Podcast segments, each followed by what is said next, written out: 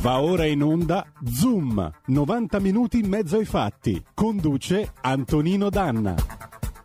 Ed eccoci qua, io sono Leonardo e do la linea ad Antonino Danna e vi ricordo che per intervenire con lui potete chiamare lo 02 66 20 35 29 o scrivere su WhatsApp al 346 64 27 756. Grazie Leonardo il Bello, nobile esponente dell'Ordine della Cravatta, di cui fai parte insieme a Federico il Meneghino Volante. E allora, amiche e amici miei, ma non dell'avventura, buongiorno, siete sulle magiche, magiche, magiche onde di RPL, questo è Zoom, 90 minuti in mezzo ai fatti. Io sono Antonino Danna e questa è la puntata di giovedì 23 dicembre dell'anno di grazia 2021. Oggi, come 50 anni fa, veniva eletto alla presidenza della Repubblica un senatore a vita napoletano che era già stato a suo tempo presidente e prima ancora vicepresidente della Camera, due volte presidente del Consiglio nei governi balneari e infine padre costituente. Sto parlando di Giovanni Leone, il presidente degli anni 70, dell'Italia degli anni 70, un grande giurista, una figura politica eh, che apparteneva al cosiddetto notabilato della democrazia cristiana, pur senza avere una propria eh, corrente politica, un presidente che a partire dal 1975 venne, divenne oggetto di una diffamatoria campagna stampa da parte dell'Espresso, culminata in un libro che poi è andato a rogo nel 1981, io ne ho una rarissima copia, Giovanni Leone, La carriera di un presidente, che fu scritto da Camilla Cederna, un libro diffamatorio che costò poi alla Cederna un risarcimento miliardario. Leone venne utilizzato come capro espiatorio da parte di tutta una classe politica eh, che era uscita sconvolta da quello che era stato il sequestro e poi l'omicidio di Aldo Moro. Leone aveva cercato di salvare la vita a Moro attraverso la trattativa, aveva cercato cioè di graziare eh, la brigatista Paola Besuschio. Andreotti andò da lui, gli disse: Anche se la grazi per un ergastolo, gliene restano altri 13 di sopra. Poi non si è mai capito, insomma, se il presidente che stava con la penna in mano, pronto a concedere la grazia, eh, sia stato fatto oggetto di ulteriori pressioni di vario genere. Comunque Leone alla fine pagò per tutti, fu oggetto di una damnatio memorie durata quasi vent'anni, dalla quale però egli uscì completamente riabilitato nel 1998 con le scuse di Pannella e della Bonino che contro di lui si erano particolarmente spesi in quegli anni così cupi e così contorti. Perché? Perché alla fine quando le cose sono giuste, come vedete, tornano a riaffacciarsi nella giusta luce e nella verità. Cominciamo subito la nostra trasmissione. La cominciamo salutando il nostro condottiero sulla plancia comando delle nostre magiche, magiche, magiche onde, il mitico Giulio Cesare Carnelli.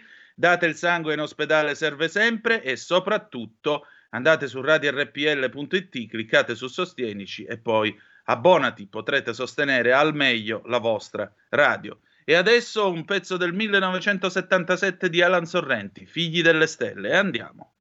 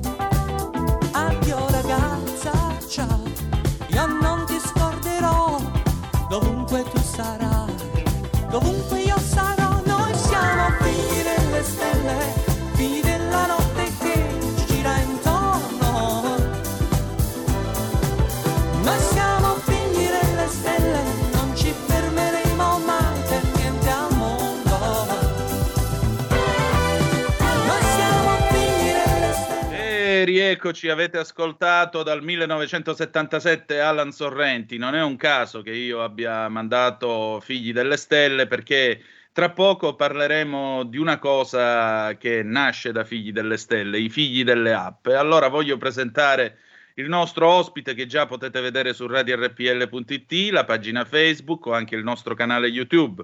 Francesco Pira, 56 anni, siciliano di Licata in provincia d'Agrigento, professore associato di sociologia dei processi culturali e comunicativi presso il Dipartimento di Civiltà Antiche e Moderne dell'Università degli Studi di Messina. Svolge attività di ricerca nell'ambito della sociologia dei processi culturali e comunicativi.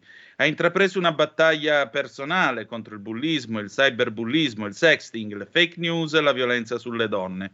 Su questi temi ha svolto ricerche e tenuto seminari in Italia e all'estero per studenti, docenti e genitori. I suoi interventi sono pubblicati sui giornali più prestigiosi. Ha da poco pubblicato Figli delle app per Franco Angeli Editore, nel quale spiega come i ragazzi di oggi abbiano ormai una vita nella quale la tecnologia è parte integrante. Scrive Francesco, stiamo entrando nell'era della robotica, il rapporto uomo-macchina si sta trasformando in modo profondo. Non abbiamo ancora compreso le dinamiche e le loro conseguenze. Lasciare che la tecnologia si sostituisca all'uomo anche nelle funzioni primarie, come l'accudimento dei bambini, rappresenta un grave rischio. Allora cominciamo da qui, Francesco, rievocando una famosa eh, copertina del 1982 uscita in questo periodo dell'anno su Time, che quell'anno anziché proclamare l'uomo dell'anno, proclamò la macchina dell'anno, cioè il PC e allora i figli delle app, eh, che sono pronipoti di Sua Maestà Bill Gates, per parafrasare Franco Battiato, e soprattutto che rischi corrono in un mondo nel quale è saltato ogni metro di giudizio, come tu scrivi nel tuo libro. Buongiorno. Intanto. intanto. buongiorno e grazie per questa opportunità. Poi ritrovarti, ritrovarti, è bellissimo perché tu sei una persona che io stimo tanto e quindi sono, sono, davvero contento di poter dialogare oggi eh, con te. Ehm, penso che i figli delle app sono un po' i figli delle stelle che hanno, e devo dire, quando cercavo il titolo per questo libro, poi come al solito, mh, come accade sempre quando non hai idea sul titolo, poi entri in macchina, accendi la radio e parte Alan Sorrenti con una canzone di 43 anni fa, che però è stata abbastanza illuminante perché c'era un po' questo cielo stellato eh, dove noi potevamo sognare tranquillamente, un po' è accaduto questo, cioè la mia generazione è una generazione che i sogni tutto sommato li ha realizzati, oggi eh, il contraltare è il ragazzo chiuso dentro la stanza con lo smartphone in mano, possibilmente al buio, eh, che è connesso con il mondo, che potenzialmente può parlare al mondo, ma che molto spesso rinuncia ehm, a rapporti reali per i rapporti virtuali. Peraltro eh, hai citato giustamente Bill Gates, Bill Gates ha fatto la sua profezia da, durante la pandemia, ha detto che avremo meno amici, che ci muoveremo di meno, che saremo sempre più connessi e poi diciamo il suo collega miliardario eh, Zuckerberg ci ha propinato questa idea del metaverso, cioè ci ha spiegato che mh, troveremo ambienti sempre più accoglienti eh, sulle nuove tecnologie, che quella sarà la nostra vera casa e quindi accadrà di tutto, staremo molto di più in rete e molto molto meno a vivere la nostra vita reale. Ecco, secondo me il punto è proprio stabilire un equilibrio, ehm, utilizzare le tecnologie, spiegare soprattutto ai ragazzi, ma anche a noi stessi, perché anche noi adulti abbiamo molti limiti nell'utilizzo delle tecnologie, che ehm, esistono delle opportunità attraverso la rete, ma è un mezzo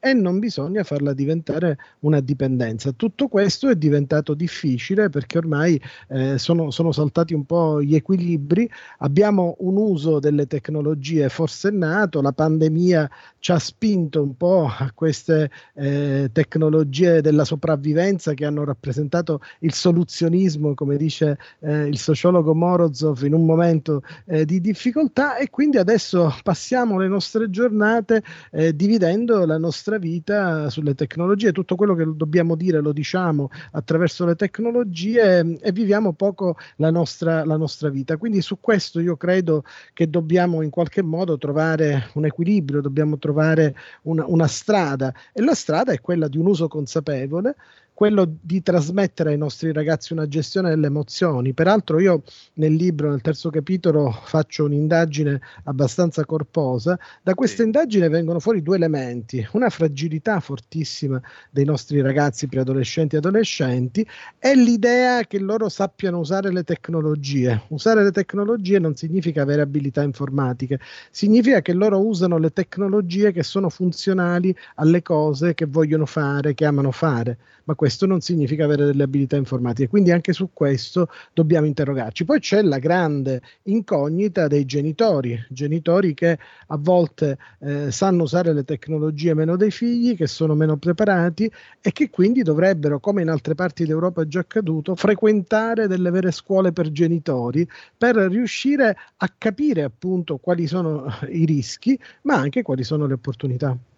Senti, tra le cose che ho letto e che ho trovato molto interessanti, eh, una si dice che l'Italia del dopoguerra sia stata unificata dalla televisione. A me pare che l'Italia degli anni 2000-2020 sia stata unificata niente meno che dai videogiochi, secondo la ricerca che hai fatto a suo tempo. O mi sbaglio? Quindi i ragazzi di oggi che videogiocano, vanno in rete, eccetera, eccetera, eccetera, sono sostanzialmente i futuri cittadini che voteranno, pagheranno le tasse, prenderanno decisioni, si dovranno confrontare nel Parlamento, nel dibattito, nello scambio di opinioni.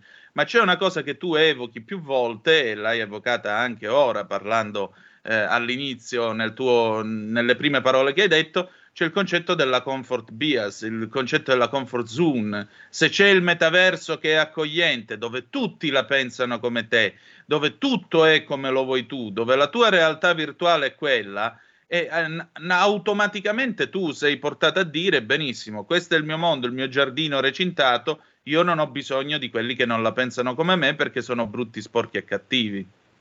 Sì, il, il rischio è, è, dal punto di vista valoriale, però dal punto di vista di, diciamo del, delle procedure imposte eh, da, da, da, chi poi confeziona questi prodotti, penso che tutto vada benissimo. Cioè, ormai noi eh, diciamo che una parte di rivoluzione tecnologica è compiuta, io nel mio libro lo dico in maniera molto chiara, adesso stiamo affrontando la nuova fase che è quella di riuscire a rendicontare, a raccontare come l'intelligenza artificiale sta cambiando le nostre vite. Ormai ci sono robot che si rigenerano, noi chiediamo ad Alexa di spegnere le luci, di, di fare qualunque cosa, eh, di, di, di, selezionare la musica per noi, di fare da sveglia. Abbiamo tutte le cose fondamentali dalla televisione al cinema, al, alle mail, a, a, WhatsApp, tutto in uno smartphone piccolissimo. Ci portiamo dietro la nostra vita, la nostra memoria erroneamente è diventata la galleria eh, del nostro smartphone. Ecco, tutto questo ha condizionato e condiziona le nostre vite. Dal punto di vista valoriale, che cosa è questo quello che vogliamo? È questo quello a cui andiamo? È, è, è, è il nostro modo di vivere eh, che mh, è, la vita che altri hanno deciso per noi, eh, controllandoci costantemente, eh, che noi vogliamo? Questa è la domanda che ci dobbiamo fare e questo soprattutto abbiamo delle responsabilità verso le nuove generazioni, cioè noi non possiamo consentire eh, nell'anno 2021, quasi 2022, che una ragazzina entra in bagno e per inseguire una challenge, una sfida su TikTok decide di stringersi il collo con un cappio e eh, poi di perdere la vita. Ecco, tutto questo io penso che sia una responsabilità di una società che giustamente deve usare le tecnologie. Le tecnologie rappresentano qualcosa di grandioso, qualcosa di, di straordinario. Pensiamo a come è cambiata eh, la, la, nostra guida su un'auto, tu che tra l'altro sei espertissimo eh, di auto, eh, pensiamo a come è cambiato il nostro modo di fruire la musica, pensiamo al fatto che per esempio i nostri ragazzi non, non, stanno più su Facebook, non gliene frega nulla. I miei studenti mi dicono, prof, eh, Facebook è per quelli della sua età, per le reliquie, noi non, non ci andiamo mia figlia più. mi ha detto, mia figlia, 11 anni, mi ha detto Facebook è da boomer, ora va Instagram. Esatto. Confermi? Però, confermo, però eh, dalla ricerca viene fuori che i ragazzi stanno su Instagram e quelli molto più giovani che non possono starci, quindi i bambini fino a 14 anni stanno, i ragazzini stanno su TikTok. Ma, eh, ma se tua figlia è su Instagram e tu provi a connetterti con lei, la, cosa, la prima cosa che farà è che ti bloccherà nelle storie, perché è nelle storie che loro raccontano i loro pezzi di vita, è nelle storie che loro si esibiscono e che fanno tutto quello che, tra virgolette, è proibito proibito. E quindi lì dobbiamo noi incidere su un processo culturale, dobbiamo lavorare attraverso una nuova fase educativa, attraverso una nuova genitorialità che consenta l'uso delle tecnologie, che conviva con l'uso delle tecnologie, ma lo faccia attraverso un, una gestione consapevole. Uno dei grandi temi è la gestione delle emozioni eh, raccontare le proprie emozioni in rete rischia di trasformare le emozioni in emotivismo e quindi nel far parlare la pancia e mai il cuore e l'anima. E invece noi ci siamo accorti in tante circostanze, anche, anche delle circostanze luttuose, che anche i social possono rappresentare un, un momento di condivisione, un momento di, eh, per esternare i sentimenti. Però tutto questo lo dobbiamo fare se riusciamo riusciamo a comprendere anche il fatto che tutto quello che noi mettiamo in rete viene monitorato è che questo sistema di controllo, no? dice un grande filosofo francese, Saden, che siamo pienamente cascati nell'era della controllocrazia e tutto quello che facciamo è indicativo per capire, per esempio, quello che consumiamo, per capire ancora eh, quello che è, è, importante per queste multinazionali eh, controllare. E allora, mh, diciamo, la piattaformizzazione delle nostre vite può esistere nella misura in cui siamo noi a dominare lo strumento e non è lo strumento che decide quello che dobbiamo fare. Racconto sempre un episodio buffo durante eh, la didattica a distanza eh, che eh, faccio una domanda a uno studente, lui fa scena muta ma mi risponde accanto a lui Alexa. Quindi pensiamo come, come, l'intelligenza artificiale ha cambiato le nostre vite. In America stanno sperimentando un software per, eh, soprattutto serve per i call center, dove mh, appena il call center sbaglia una frase verso il cliente, si accende una lucina e lui capisce che deve cambiare atteggiamento. Tutto viene registrato e riferito al proprietario del call center. Ecco, allora pensiamo che un essere umano costruisce un'intelligenza artificiale che genera degli algoritmi che devono spiegare a una persona come deve rispondere educatamente. Non è diciamo, un sistema un po' complesso, basta che la persona sia educata a monte e abbiamo risolto tutto. No? Sì, appunto, c'era una volta il famoso metodo. Comportati esatto. bene perché se mi dicono che sei scostumato a casa ti do il resto. Esatto. Eh, ti chiedo 30 secondi di pazienza, torniamo certo, subito. Certo, con piacere. Hai sentito? Le radio italiane si mettono insieme per amore. Per amore della radio. Una grande storia meritava uno straordinario futuro. Nasce l'app Radio Player Italia 140 stazioni in una sola rete. Scegli la tua preferita e ascolta il suono perfetto del digitale. Gratis, senza registrazione, senza interruzioni. Compatibile con tutti i device. Naviga, esplora e scopri l'universo dell'audio. Ti sorprenderà. Scarica Radio Player Italia. Il futuro batte con la radio nel cuore. Anche RPL è disponibile su Radio Player Italia.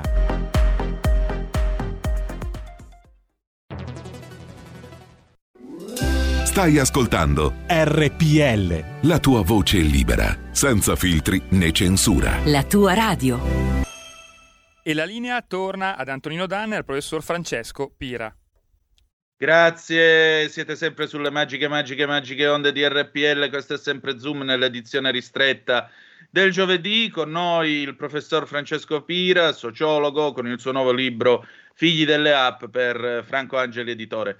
Eh, Francesco, un'ultima domanda, poi ti volevo chiedere qualcosa a proposito del Natale, di come è cambiato il nostro Natale in questi ultimi due o tre anni. Uh, tu hai dedicato un capitolo alla generazione Netflix, quella che non legge i giornali, con un paragrafo molto interessante, vittime o spacciatori di fake news. Tra le varie cose che si evincono da questo libro è che il 69% dei ragazzi ha un profilo falso sui social network. Quindi il veleno è andato in circolo o qua ormai i nostri figli fanno gioco di specchi? E se lo fanno, dove andrà a finire? Mm, ma guarda, eh, è chiaro che il veleno è andato in circolo anche perché se tu non hai, eh, diciamo, una struttura, in questo caso la scuola, che ti prepara a capire cosa è vero e non verosimile, sì. è difficile poi riuscire a distinguere. Quindi io non credo che la colpa è dei ragazzi che poi vanno in rete eh, e se trovano la fake news che dice che Leopardi non era Gobbo, poi ti dimostrano che Leopardi non era Gobbo.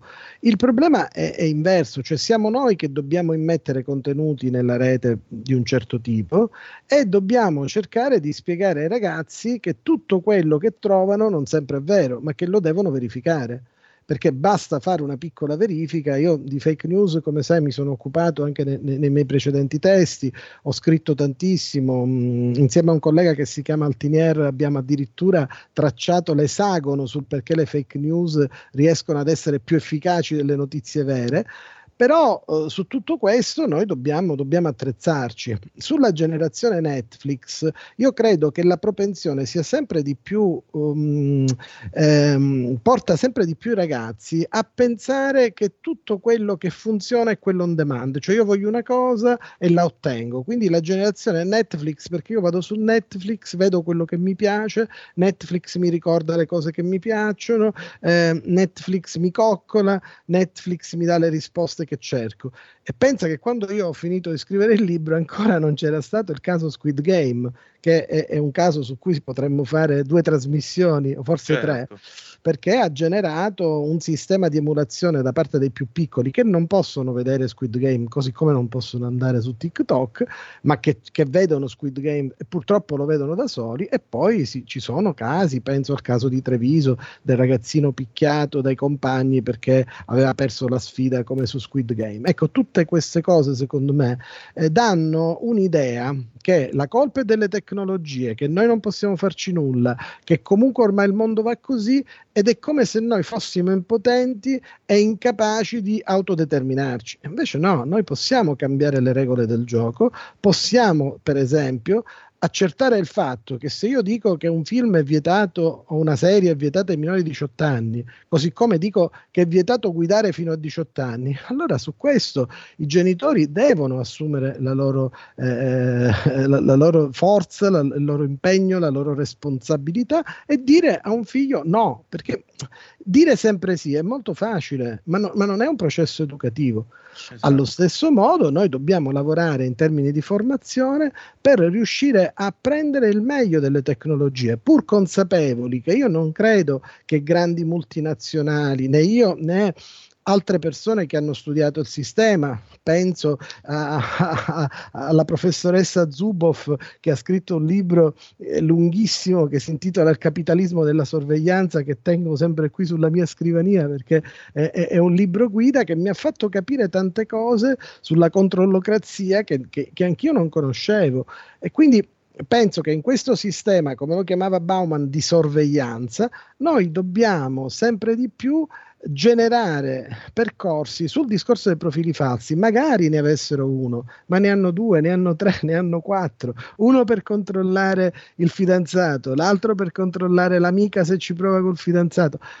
per loro, diciamo, assumere questa nuova identità attraverso l'opacità dell'anonimato significa eh, autorappresentarsi per come veramente si vogliono autorappresentare, però non lo fanno nel profilo vero, perché nel profilo vero è un profilo, eh, e questo viene fuori abbastanza chiaramente dalla mia ricerca, è un profilo iperfluido dove eh, io riesco a piacere agli altri, non a essere me stesso tutto quello che noi esprimiamo in rete non è qualcosa che ci serve per piacere a noi stessi, ma ci serve per avere il gradimento degli altri.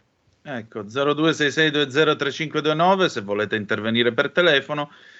346 642 7756 se volete inviarci qualche zappa o whatsapp che dir si voglia. Francesco, senti, in tutto questo, tra due giorni è Natale, com'è cambiato il Natale per gli italiani?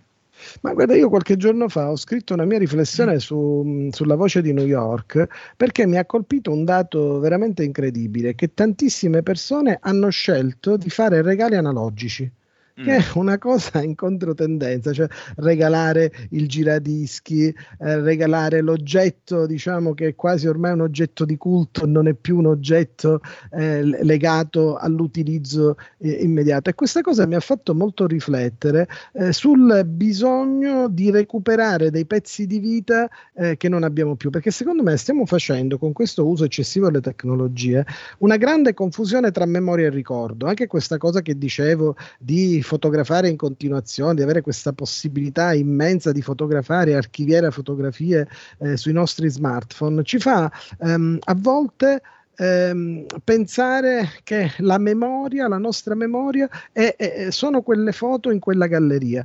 E dice uno dei più grandi produttori di eh, macchine fotografiche, dice ma perché? Eh, ma ci pensate un attimo se il vostro telefonino vi cade dentro la vasca da bagno che voi avete perso dei pezzi veri della vostra vita perché sono cose che non avete mai stampato e mai stamperete.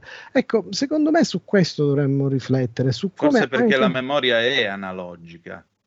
Sì, ma la memoria analogica, ma la memoria è fatta anche di narrazione, la memoria è fatta di esperienza, la memoria è fatta dei nonni che raccontano ai nipoti. Ecco, anche esatto. questa, questa, idea del nonno liquido che è sempre impegnato, che ha il burraco, che ha l'università alla terza età, che ha eh, il bowling, che ha eh, le boccette e che non c'è mai, Ecco, noi dobbiamo recuperare questi, questi aspetti, cioè l'aspetto eh, di un'infanzia che non deve essere accelerata, eh, di un'adolescenza che non deve essere bruciata. È molto difficile, è molto difficile, io lo capisco, però secondo me non possiamo delegare alle tecnologie l'educazione credo che è molto sospetto il fatto che oggi eh, una ricerca recente ci dice che buona parte degli adolescenti eh, amano di più fare le loro prime esperienze sessuali virtuali e non reali. No?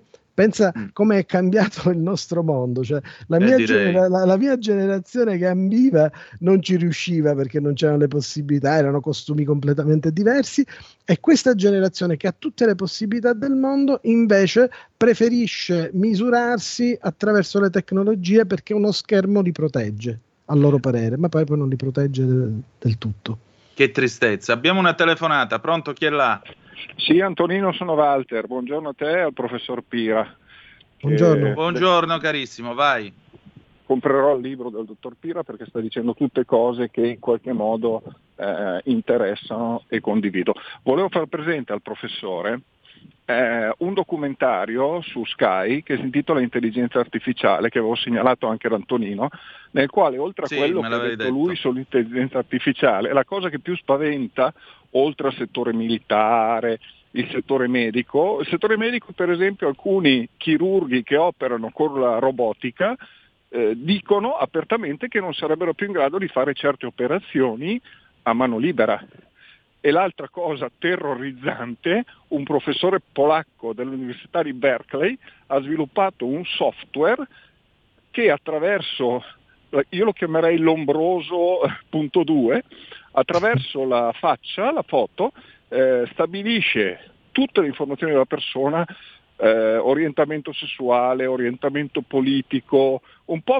Maynard Mm, come si chiama Minority Report come si chiamava quel film. Minority spavent- Report con il prego, spavent- spaventoso. Io volevo sapere se lui ha visto questo documentario se non l'ha fatto che lo no, guardi perché no. è fantastico.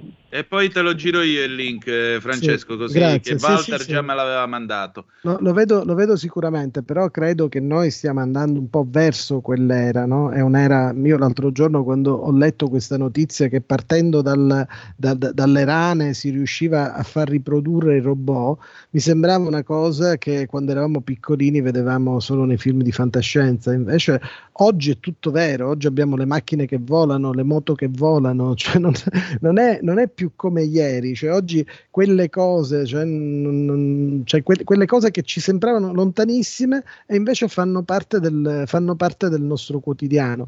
Però um, condivido insomma la, la preoccupazione e anche, anche, per noi accadono le stesse cose. Nel nostro piccolo, io ricordo che avevo eh, memori- avevo memorizzato non so quanti numeri di telefono e li ricordavo proprio con la successione precisa e li associavo addirittura alla, faccia, alla faccia delle persone. Oggi non, non, è impossibile per me, non solo per l'età, ma anche perché ormai non sono più abituato, non mi interessa perché ce l'ho facilmente trovabili, eh, non mi interessa sapere eh, il nome delle strade, come entrare, come arrivare in un posto perché tanto c'è Google Map che mi ci porta. E tra l'altro noi pensiamo che Google Map ci porta gratis, in realtà Google Map traccia tutto quello che facciamo e addirittura ci restituisce tutto quello che facciamo, cioè noi siamo controllati costantemente. Google Map, se noi vogliamo, ci dice guarda, tu questo mese sei stato qui, hai comprato questo, hai fatto questo, hai visitato questo, hai dormito qui. Cioè è pazzesco eh, come noi in realtà riusciamo ad essere, ad essere controllati, ma mh, questo fa parte del gioco, fa parte del, eh, diciamo, fa parte di, di, una società che sta crescendo in un certo modo. Io mh, non, non sono contrario all'evoluzione tecnologica, sono per il mantenimento di valori umani che per noi sono importanti rispetto anche a quello che è la nostra vita comunitaria quotidiana. Francesco, siamo in chiusura. Io ti voglio ringraziare del tuo tempo e Grazie ti prometto che riprenderemo questa conversazione più avanti. Eh, perché credo che oggi abbiamo offerto ai nostri ascoltatori degli spunti estremamente interessanti sui quali riflettere. Io ti voglio augurare buon Natale grazie, e grazie di essere grazie. stato con noi quest'oggi. Grazie a voi, grazie, auguri buon Natale, buon anno a tutti i vostri radioascoltatori e, e spero davvero che ci siano nuove occasioni di confronto. Grazie davvero. Molto buon volentieri, Natale. grazie Francesco, ti saluto. E adesso, e adesso andiamo con la sigla, Giulio Cesare. La ragazza di campagna con Gemma Gaetani.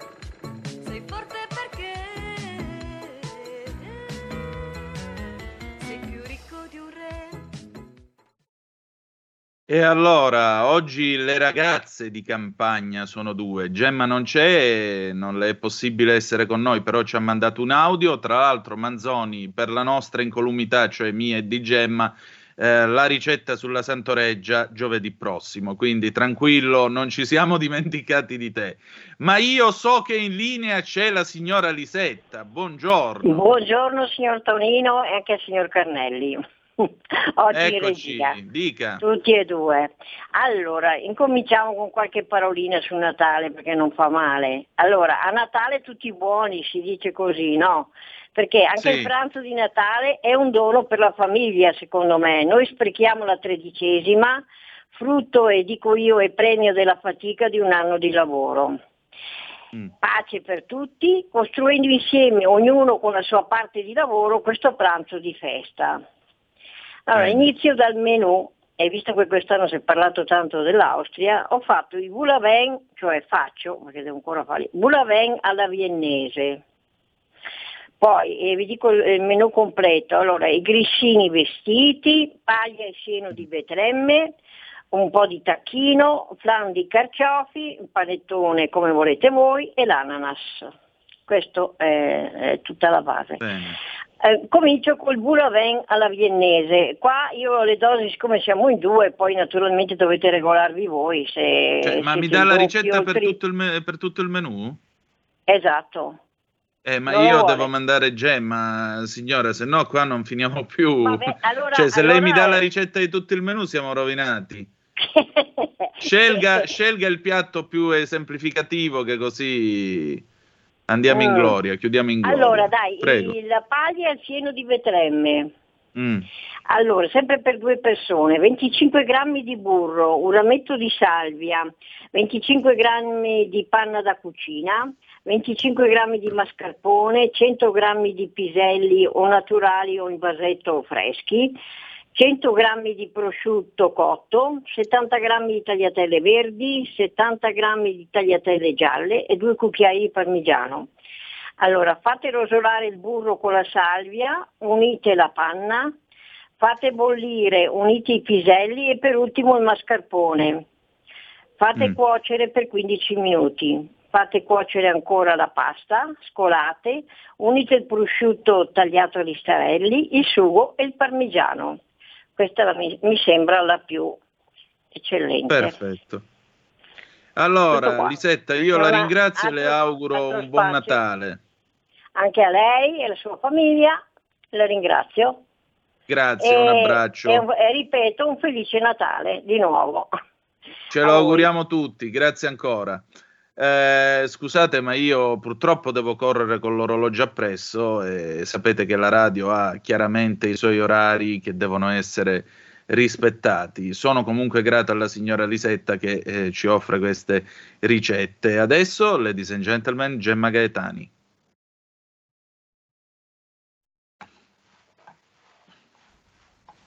Ciao Antonino, eh, buongiorno a te e buongiorno ai radioascoltatori di RPL. Io oggi non posso essere direttamente con voi e allora ho registrato questo messaggio per raccontarvi di che cosa ho scritto su salute e benessere della verità di lunedì scorso. Allora, abbiamo messo insieme due considerazioni, e cioè che eh, si sta avvicinando il giorno di Natale eh, e non c'è festa più importante del Natale sia per chi crede sia per chi non crede.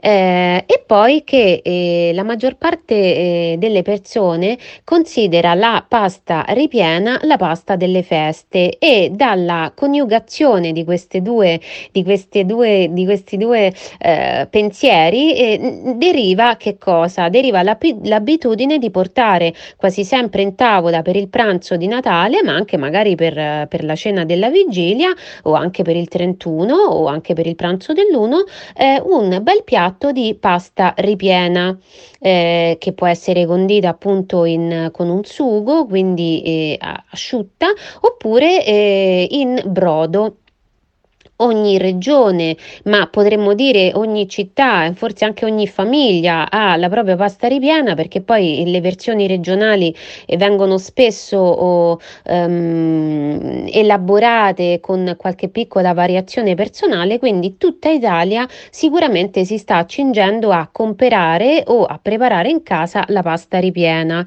Eh, noi abbiamo pensato allora di eh, indagare la pasta ripiena innanzitutto da un punto di vista storico e poi eh, nutrizionale. Per quanto riguarda il punto di vista storico, vi ricordate quando qualche tempo fa abbiamo parlato della, della torta salata e abbiamo detto che quando mangiamo la torta salata eh, col suo ripieno tra questo guscio composto da eh, una sfoglia inferiore e una superiore, ecco la torta salata eh, è qualcosa di antico romano e contemporaneamente di medievale? Ecco, la stessa cosa si può dire della pasta ripiena perché la pasta ripiena deriva direttamente dalla torta salata. La torta salata, detta pasticcio, nasce con gli antichi romani nel De Reco Guinaria di Apicio c'era la ricetta appunto del pasticcio, il pasticcium tipicamente ripieno di carne. E in quasi tutto il mondo ancora oggi pasticcio, signif- pasticcio è una torta salata ripiena di carne. Successivamente il pasticcio appunto di epoca antico-romana è stato ripreso, era l'epoca appunto medievale e c'era una concezione di cucina, naturalmente parliamo della cucina delle cose corti, della cucina dei reali, dei borghesi, dei ricchi, certamente non della cucina delle persone povere. Comunque questo non toglie che la storia della cucina questo ci racconta. All'epoca che cosa si fa? Si riprende questo pasticcio, lo si chiama pasticcio, pastello, torta anche, eh, perché può eh, fornire un piatto che sicuramente stupisce le persone che sono sedute a tavola. Eh, avevamo visto, non so se vi ricordate, avevamo eh, parlato addirittura del pasticcio volatile, questo pasticcio, questa torta che all'interno eh, conteneva un'altra torta e nell'interstizio fra le due torte c'erano degli uccellini vivi che sarebbero volati via eh, scoperchiando la torta. Quindi vediamo che in epoca medievale e tardo rinascimentale si, si diedero molto da fare, insomma, intorno alle torte e una delle, delle cose che fecero sempre in quell'epoca fu quella di creare delle micro torte salate che sono la pasta ripiena. Perché se noi andiamo a vedere la pasta ripiena è praticamente una torta salata in miniatura, miniaturizzata. Questo non è, un, non è un'ipotesi nostra, chiaramente sono, ci sono gli storici dell'alimentazione che ci spiegano che eh, è andata così. Noi avevamo anche visto che molto spesso la torta salata dell'antico romano oppure del, del, dell'uomo me- e del cuoco medievale era eh, composta da uno strato di acqua e farina piuttosto duro che si usava più come guscio che non come parte diciamo della torta da mangiare. Non era sempre così ma talvolta era così. Allora eh, si potrebbe chiedere chi ci ascolta ma che cosa c'entra quindi una specie di pane duro con eh, la morbidezza eh, la freschezza e, e, e il, il, il, gusto anche no, di per esempio un tortellino ripieno. C'entra perché non era tutta così la pasta di allora esisteva già la pasta sia quella fatta di semola eh, e acqua oppure di semola oppure farina e uova tanto che gli antichi romani appunto avevano la laganam che poi è, era praticamente una striscia di pasta eh, che eh, quel nome diede origine all'attuale nome lasagna ma per esempio nel sud ci sono ancora eh, dei posti dove eh, ci sono delle grosse fettuccine che si chiamano lagane. Eh, quindi eh, gli antichi già gli antichi romani conoscevano la pasta come la conosciamo noi adesso. E quindi eh, creare delle piccole torte salate fatte con quel tipo di pasta fresca eh, fu eh, appunto un'idea medievale, tardo medievale, inizio rinascimentale. Certamente ci volle un po' di tempo perché poi dall'idea si eh, arrivasse a quella che è per noi oggi la eh, pasta ripiena, quindi fino per esempio al 7 dicembre del 1974 quando la confraternita del tortellino depositò alla Camera di Commercio di Bologna la ricetta dei tortellini in brodo di carne. Insomma ci volle un po' perché eh, questo concetto, quest'idea, queste ricette eccezionali di pasta ripiena mh, mm, diventassero per, perché dalla torta si passasse al tortello e perché poi il tortello, il tortellino diventasse quello che noi intendiamo oggi con, tortel- con tortellino. Eh, però poi alla fine questo è accaduto, quindi noi conosciamo la pasta contemporanea e qui arriviamo all'altra eh, questione. Che impatto ha la pasta ripiena? Sulla nostra alimentazione. Allora, se vi ricordate, quando abbiamo parlato della pasta all'uovo, abbiamo detto che eh, la pasta all'uovo rispetto alla pasta di eh, farina e acqua eh, contiene più proteine e un pochino più di grassi e più fibre e che quindi è una pasta sicuramente più eh, dietetica da un certo punto di vista, perché il problema della pasta è che eh, contiene molti carboidrati, quali possono essere all'origine, di, nel caso in cui vengano consumati in eccesso, di un'alimentazione non, non, troppo, eh, non troppo fitti, si dice il termine, no? un'alimentazione sportiva che ti mette, eh, che ti dà energia, che ti dà voglia di fare. Se noi mangiamo soltanto pasta e pane, diciamo che ehm, non, non, va, non va così bene.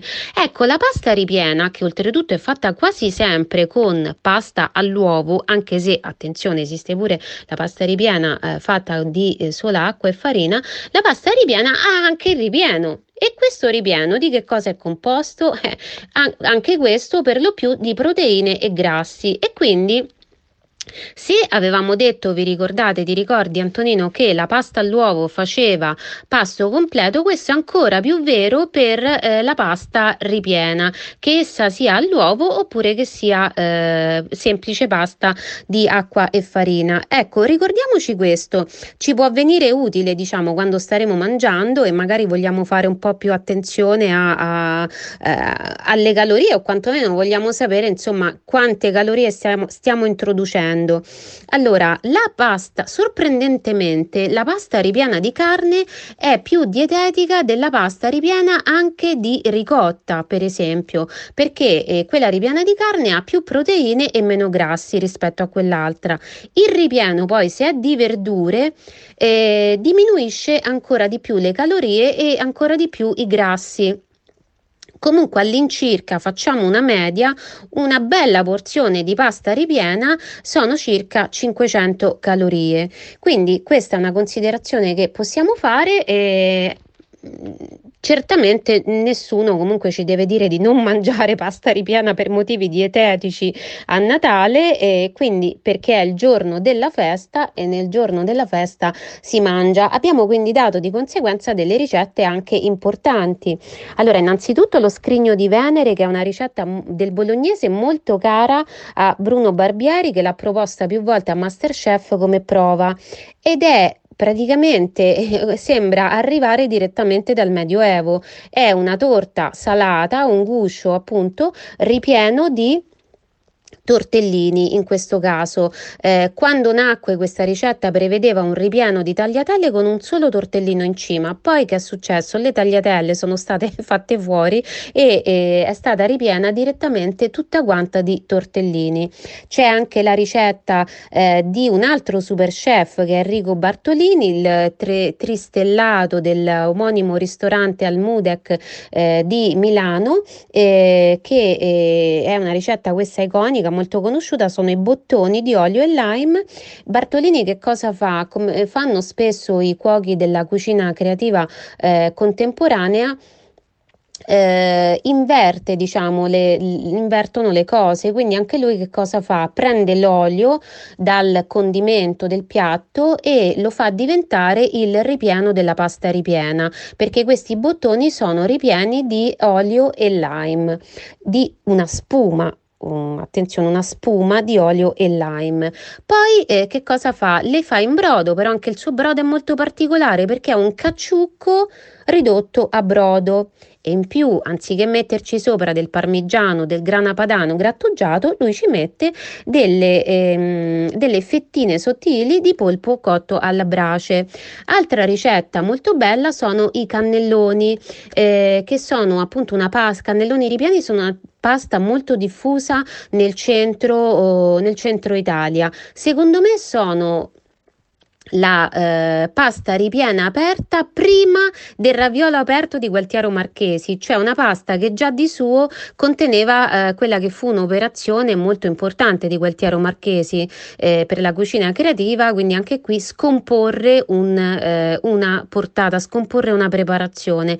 Ecco, diciamo che il cannellone, essendo una pasta ripiena che eh, per definizione deve essere chiusa eh, ed essendo però aperto perché presenta i due lati aperti, questo cilindro appunto che si, ripie- si fa ripieno di carne, di ricotta e spinaci e così via, poi i due lati esterni sono aperti, diciamo che possiamo considerarlo un po' il raviolo aperto prima dell'avvento di Gualtiero Marchesi. E comunque io spero di essere stata eh, esauriente e mh, mm, potete leggere tutto su, su riprendendo la verità. Eh, grazie ancora Antonino e ci vediamo il prossimo giovedì. Come ti ho già anticipato, giovedì prossimo eh, avremo la eh, ricetta eh, con la Santoreggia per Manzoni perché per oggi purtroppo non ho fatto in tempo. Grazie, grazie, un abbraccio, a presto. Ciao ciao.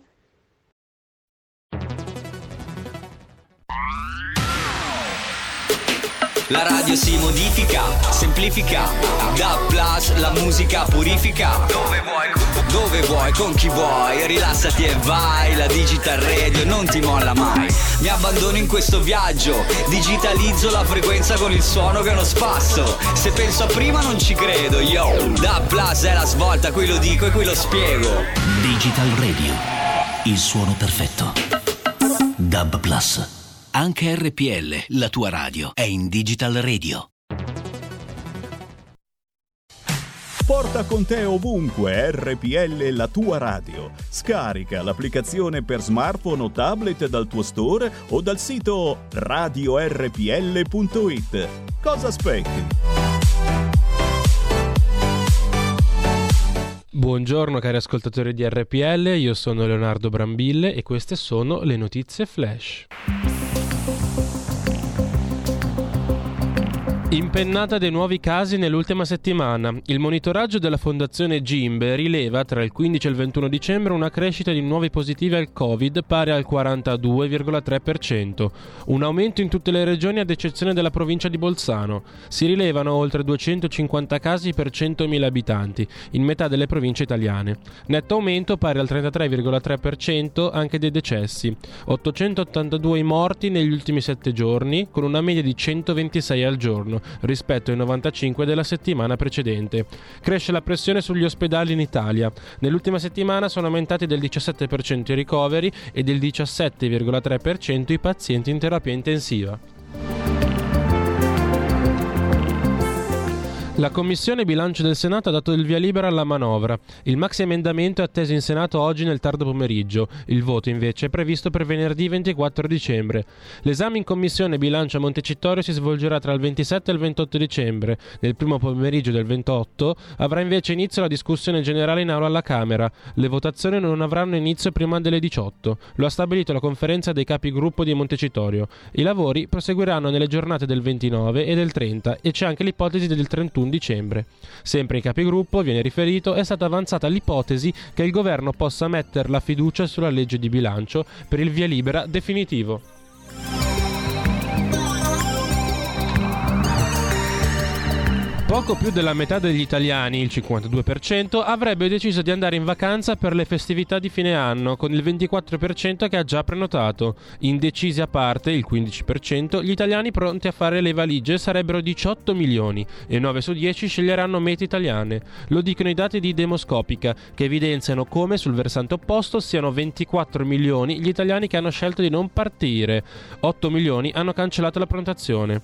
Il 12,4% di chi ha deciso deciso di non partire per le festività lo ha fatto per timori legati al Covid e alla variante Omicron. Si tratta infatti di persone che vorrebbero viaggiare ma hanno ancora paura per via della situazione pandemica.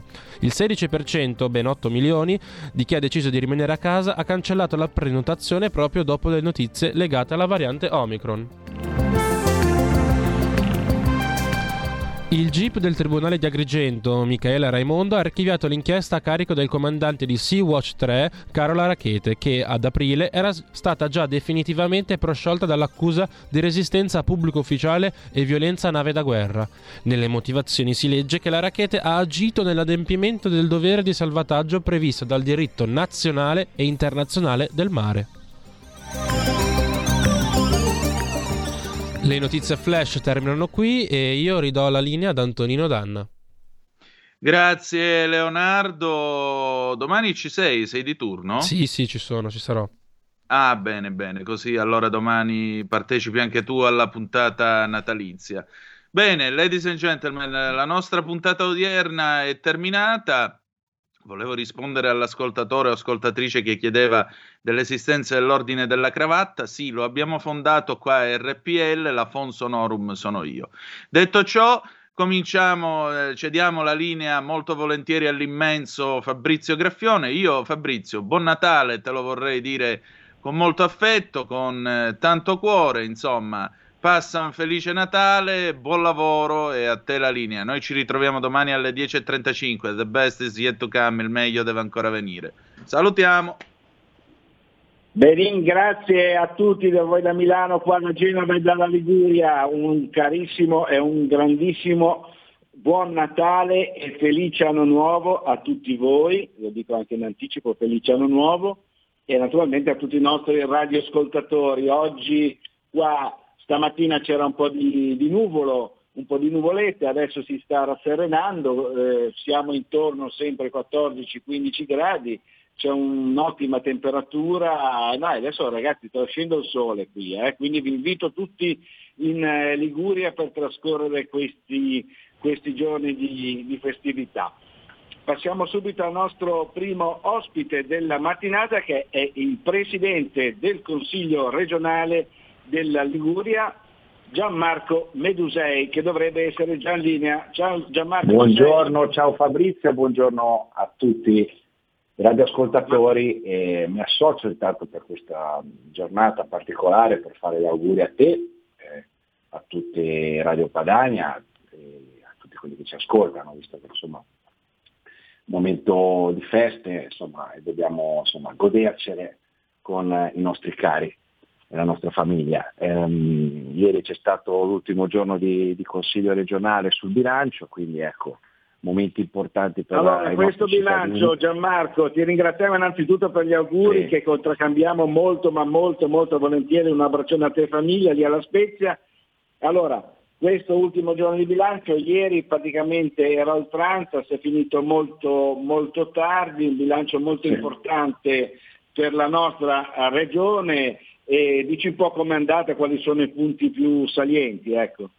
Ma guardi, guarda Fabrizio, mm, intanto eh, sì, sono anche contento di essere arrivato a casa, questa è la battuta, no? perché ieri ci sono stati un po' per arrivare a Spezia eh, cantieri autostradali chiusi, insomma dopo le 10, quindi abbiamo finito alle 11 eccetera, quindi è stato un po' un calvario tornare, tornare verso casa, quindi ecco. Eh, Esatto, autostrada ora... come al solito purtroppo, va bene, Questa, però bisogna dire che ora insomma eh, durante eh, le feste natalizie eh, i cantieri comunque cioè, hanno assicurato che saranno sospesi, quindi ecco questa è una buona notizia per chi per coloro che vogliono venire a trascorrere, e, e mi associo al tuo appello, le, le, le feste eh, in Liguria, visto anche il clima che comunque eh, mite rispetto, rispetto, sicuramente ad altre, ad altre realtà eh, italiane.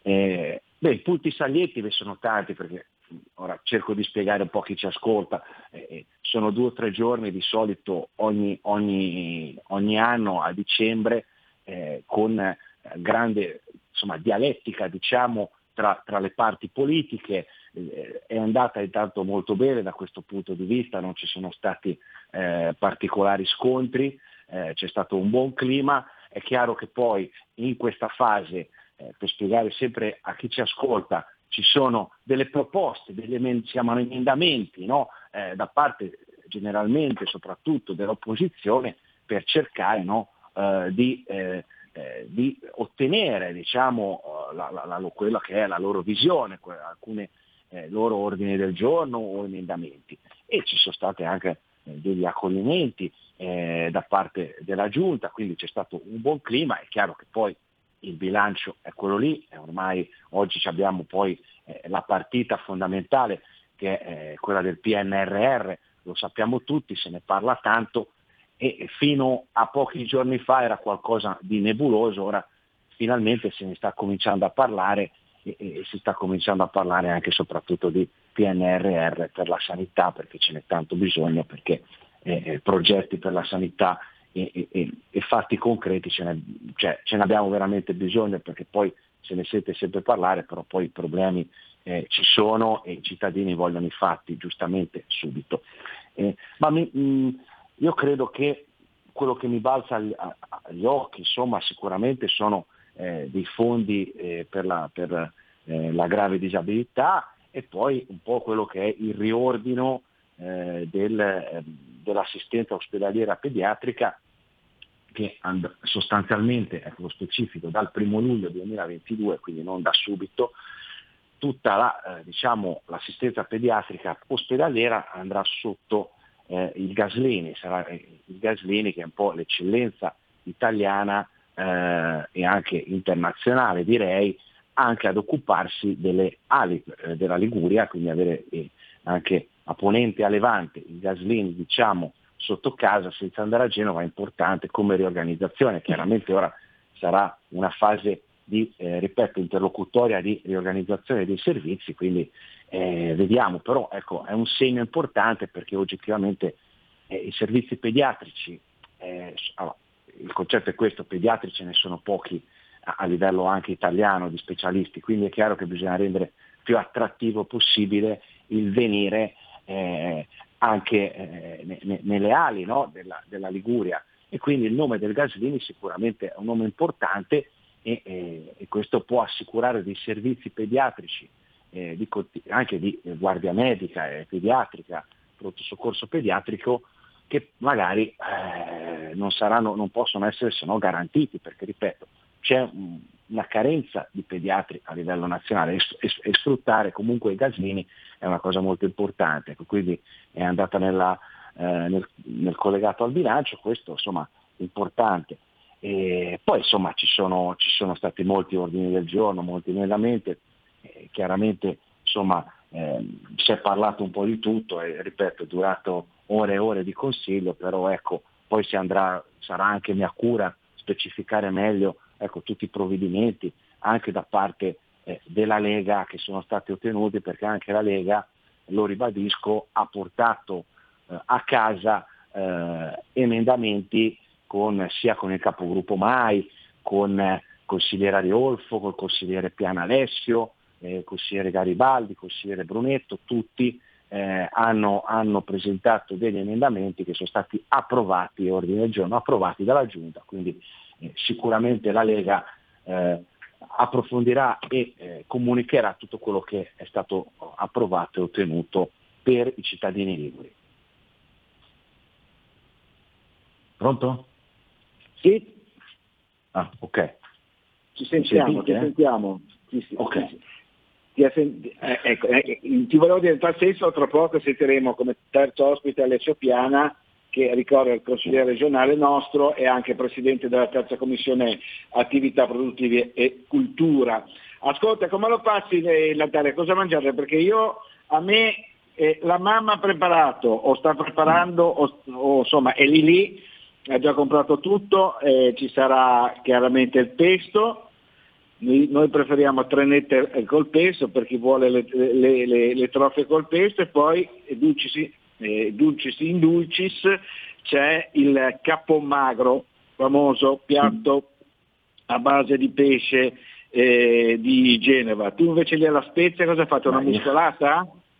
Ma guarda, sono sincero, guarda, cioè, eh, vediamo, domani, domani, sera verrà tutta la famiglia, i miei genitori, un po' i miei suoceri e, e, e, e i miei figli, ho quattro figli, quindi saremo numerosi più. Eh, guarda, devo dire, mia moglie lavora fino anche domani, quindi vedremo cosa sarà una sorpresa, sicuramente i piatti tipici spezzini, certamente, e, e non mancherà sicuramente i muscoli e il pesce, ecco, quello certamente. Però sarà una sorpresa, vedremo perché. Prodotti del nostro territorio. Grazie ancora. Di e, e auguri Dai. di buon Natale e felice anno nuovo naturalmente, eh. poi ci sentiremo in privato con Gianmarco, ci sentiamo sempre al nostro Presidente dell'Assemblea legislativa della Liguria, Gianmarco Medusei. Ciao Gianmarco, buona giornata e buon lavoro. Ci ha già salutato Gianmarco, abbiamo in linea Francesca. Abbiamo subito la, allora, passiamo subito dalla Spezia a Genova dove, dove, abbiamo in linea, secondo la regia, sentiamo se c'è la nostra Francesca Corso, consigliere comunale a Palazzo Tursi e, e presidente della Commissione Pari Opportunità, sempre del Comune di Genova. Ciao Fra, ci sei? Ciao Fabri, ciao a tutti gli ascoltatori, buongiorno a tutti. Allora, dicevamo con Gianmarco Medusei il bilancio di Regione Ligure approvato ieri sera sul Tardi, è riuscito a tornare alla Spezia nonostante un po' i cantieri finiti e il caos autostrade qui in Liguria.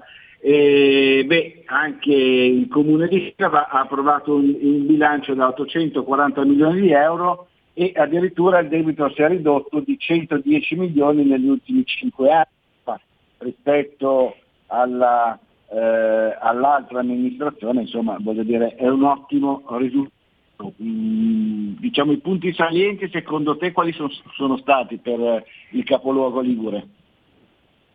È così, intanto è stato approvato praticamente eh, in contemporanea a quello della Regione, perché a distanza di pochissimi minuti abbiamo votato due bilanci veramente importanti, quello della nostra regione e quello del nostro comune capoluogo. Eh, il nostro bilancio del comune di Genova è sicuramente un bilancio che torna a parlare tanto di manutenzione ordinaria. Abbiamo visto in passato, negli scorsi quattro anni come sia stato investito per la prima volta sulle grandi opere, su quelle grandi infrastrutture, su quelle grandi ehm, opere proprio di eh, rivalutazione e riqualificazione del nostro comune, penso a, al blueprint, penso comunque a quanto comunque è stato speso per tutto quello che di nuovo è stato fatto, però ora si è tornati di nuovo a parlare dei territori, di quello che è importante eh, per la percezione del cittadino tutti i giorni quindi abbiamo di nuovo parlato di quartieri che non sono soltanto il centro, abbiamo di nuovo parlato di riqualificazione, eh, di verde pubblico, di manutenzione ordinaria comunque. E questo credo che sia, sia molto importante perché sebbene non si sia mai smesso di occuparsi di queste cose, eh, per quanto appunto sia stato fatto qualcosa di grande in giro per la città, che diciamo che Genova in questi ultimi quattro anni è, è andata alla ribalta nazionale, è vero anche a causa di disgrazie che tutti conosciamo,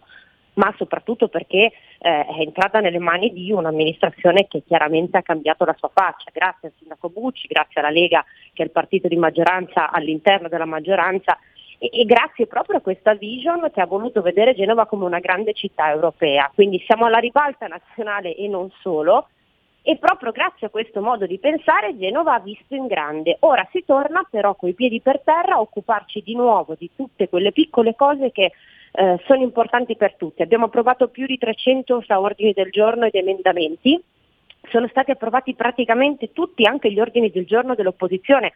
Questo proprio perché si vede come si voglia governare una città per il bene dei cittadini, quindi non in maniera strumentale e politica o ideologicamente spinta soltanto da una parte. Si fa tutto quello che si pensa possa essere di buon senso e possa essere costruttivo per la vita dei genovesi. Quindi abbiamo approvato tantissimi documenti che parlavano da Levante a Ponente fino ad arrivare alle vallate per parlare del centro, eh, per parlare di tutti i temi più importanti.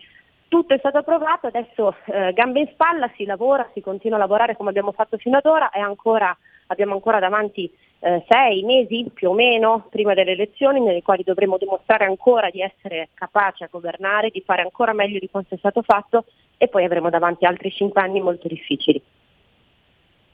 Allora passiamo subito al discorso mascherine. Genova ha partecipato eh, l'obbligo di mascherine all'aperto dovuto diciamo, all'area di criticità gialla che abbiamo qua, come sapete, in Liguria per un paio di settimane. Ieri sono state controllate 1525 persone nel capoluogo Ligure, di queste 12 soltanto sono state sanzionate per il Green Pass e due sono state sanzionate per il mancato uso della mascherina. Nel merino dei controlli sono finite 38 attività esercizi e soltanto un titolare di questi è stato sanzionato dalle forze dell'ordine, in particolare dagli agenti della nostra polizia locale. Ecco, la situazione com'è a Genova, Francesca, in questo senso? Allora, la situazione devo dirti che è di preoccupazione, non tanto per quello che è l'aspetto sanitario, per il quale comunque bisogna continuare a stare allerta, perché stiamo vedendo che i contagi continuano a salire, continuano ad esserci. La preoccupazione è più che altro fra la gente comune quella di dire torneremo mai alla normalità, sembrava che le cose andassero meglio adesso con le vaccinazioni, e invece eh, sicuramente vanno meglio per numero di ricoverati, per numero di persone in terapia intensiva, però i contagi sono comunque molto alti, tantissime persone sono costrette in quarantena eh, preventiva o comunque in quarantena per accertato contagio e le attività commerciali continuano a lavorare sempre con l'ansia, così come con l'ansia lavorano i ristoratori. Non è sicuramente un clima natalizio come ci si aspetterebbe, purtroppo ormai da, non è il primo anno che eh, il nostro Natale, le nostre festività non sono più le stesse. Questo chiaramente desta preoccupazione sia, ripeto, a livello morale, sia soprattutto a livello eh, di, di, commercio, a livello economico, perché comunque non si riesce a ringranare per partire in totale sicurezza e in tranquillità che tutto andrà meglio. È chiaro che bisogna continuare a seguire le linee degli esperti, continuiamo eh, a, a vedere aumentati i numeri di vaccinati, eh, bisogna rispettare chiaramente tutte le normative. Il numero abbiamo visto di multati è basso, quindi significa che la gente come sempre sta rispondendo bene a quelle che sono le direttive. È che io stando tanto con, con, le persone mi rendo conto che eh, poi sostanzialmente quello che ci si chiede è è veramente utile fare tutto quello che viene chiesto? perché ci è stato chiesto di stare chiusi in casa, ci è stato chiesto di tenere la mascherina, ci hanno insegnato a lavarci le mani diversamente da come facevamo prima, ci hanno detto di vaccinarci, ci hanno detto di tamponarci, cioè nonostante siamo di nuovo in questa situazione. È chiaro che è una pandemia, non è niente di troppo semplice da risolvere, altrimenti non saremmo qui, però chiaramente la situazione continua a destare grande preoccupazione. Continuiamo a rispettare le regole, ripeto, e speriamo che vada veramente meglio di qui a poco perché non se ne può veramente più. Intanto una, do qualche numero, ieri sono stati registrati nove morti, in gran parte eh, persone anziane, c'è stato però boom di guariti, eh, Francesca, più 874, che è raddoppiato rispetto al giorno precedente. Sono aumentati tantissimo, come giustamente dicevi tu, i nuovi casi, che sono saliti, che ci sono più 1129 i nuovi casi positivi e gli ospedalizzati eh, sono, più, eh, sono stati più 21 complessivamente, più 21. Eh, ti ringraziamo, ti auguriamo eh, un buon Natale, un sereno Natale veramente, un felice anno nuovo a te, tuo marito e alla tua famiglia, anche alla mamma. Va bene? Ciao Fra. Grazie, grazie di cuore, auguri a tutti voi e ai vostri ascoltatori e buon lavoro per chi lavorerà anche in questi giorni. Grazie davvero. Va bene, grazie ancora al nostro consigliere comunale di Genova, Francesca Corso, che è anche presidente della Commissione Comunale Pari Opportunità. Passiamo al nostro terzo ospite della mattinata che è il consigliere regionale e presidente della terza Commissione Attività Produttive e Cultura, Pio Piana. Sentiamo se Alessio è già in linea. Ciao, Ciao Fabrizio, sei? buongiorno. Sì, ci sono. Ciao, dove ci trovi in questo momento? Fabrizio.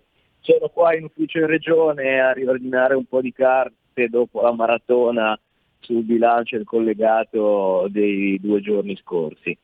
Allora, in apertura abbiamo sentito il nostro presidente Gianmarco Medusè, ci ha dato un po' una panoramica. Io con te volevo parlare un attimino dei tuoi ordini del giorno, dei tuoi emendamenti. Stati il primo eh, in Liguria, punti informazione turistica nei pubblici esercizi, una, un'iniziativa molto utile soprattutto per i comuni della nostra terra. Sì, la finalità è proprio questa, è proprio quella di eh, andare a eh, modificare la legge regionale che tratta diciamo, la, la, la, norma quadro sul, sul, turismo per riconoscere formalmente queste strutture e fare in modo che oltre agli AT eh, ci siano sul territorio punti di informazione turistica eh, all'interno eh, delle attività commerciali di varia natura esistenti sul territorio. Noi abbiamo dei bellissimi paesi, abbiamo bellissimi contesti che possono contare sul presidio di ristoranti, di bar, di piccoli empori eh, che potrebbero sicuramente integrare la loro offerta eh, fornendo ai visitatori anche quegli elementi di conoscenza eh, delle peculiarità del, del posto. Eh, è un qualche cosa che in alcune realtà regionali del nostro paese già esiste, eh, sembra che funzioni, ne abbiamo avuto anche esperienze dirette e quindi eh, siamo assolutamente convinti che eh, anche in Liguria eh, si debba dire, andare in questa, in questa direzione. E ecco, devo dire, Ale, abbiamo... Ale, sì. Adesso scusami, ti interrompo perché abbiamo soltanto un paio di minuti, purtroppo il tempo tiranno in radio, i tempi sono questi e in questo caso tiranno con te. Altre due iniziative che hai portato a casa, Museo Diffuso e i sì. beni liguri per quanto riguarda il sito UNESCO, da valorizzare questi beni liguri che abbiamo. Assolutamente, noi stiamo eh, lavorando alacremente per eh, riconoscimento per esempio della filigrana di Campoligure o del pesto come beni immateriali, ma ci sono tantissime altre eh, dire, situazioni e, e, punti di forza che potrebbero essere valorizzati attraverso questo percorso di riconoscimento sia per i siti che per i beni immateriali. Eh, noi non abbiamo ancora purtroppo una normativa regionale che eh, in qualche modo possa favorire, sviluppare e sostenere eh, le realtà che eh, vogliono eh, provare ad ottenere questo tipo di, di riconoscimento. E quindi eh, anche con, con, questa, con, questa, iniziativa abbiamo voluto codificare eh, questa procedura da introdurre poi nella normativa regionale sulla cultura insieme ai musei diffusi che citavi tu, eh, che sono diciamo così, il tentativo di mettere a sistema e in rete tante piccole realtà eh, di grandissimo magari valore, ma eh, che rimangono isolate eh, e non sono messe in connessione tra di loro.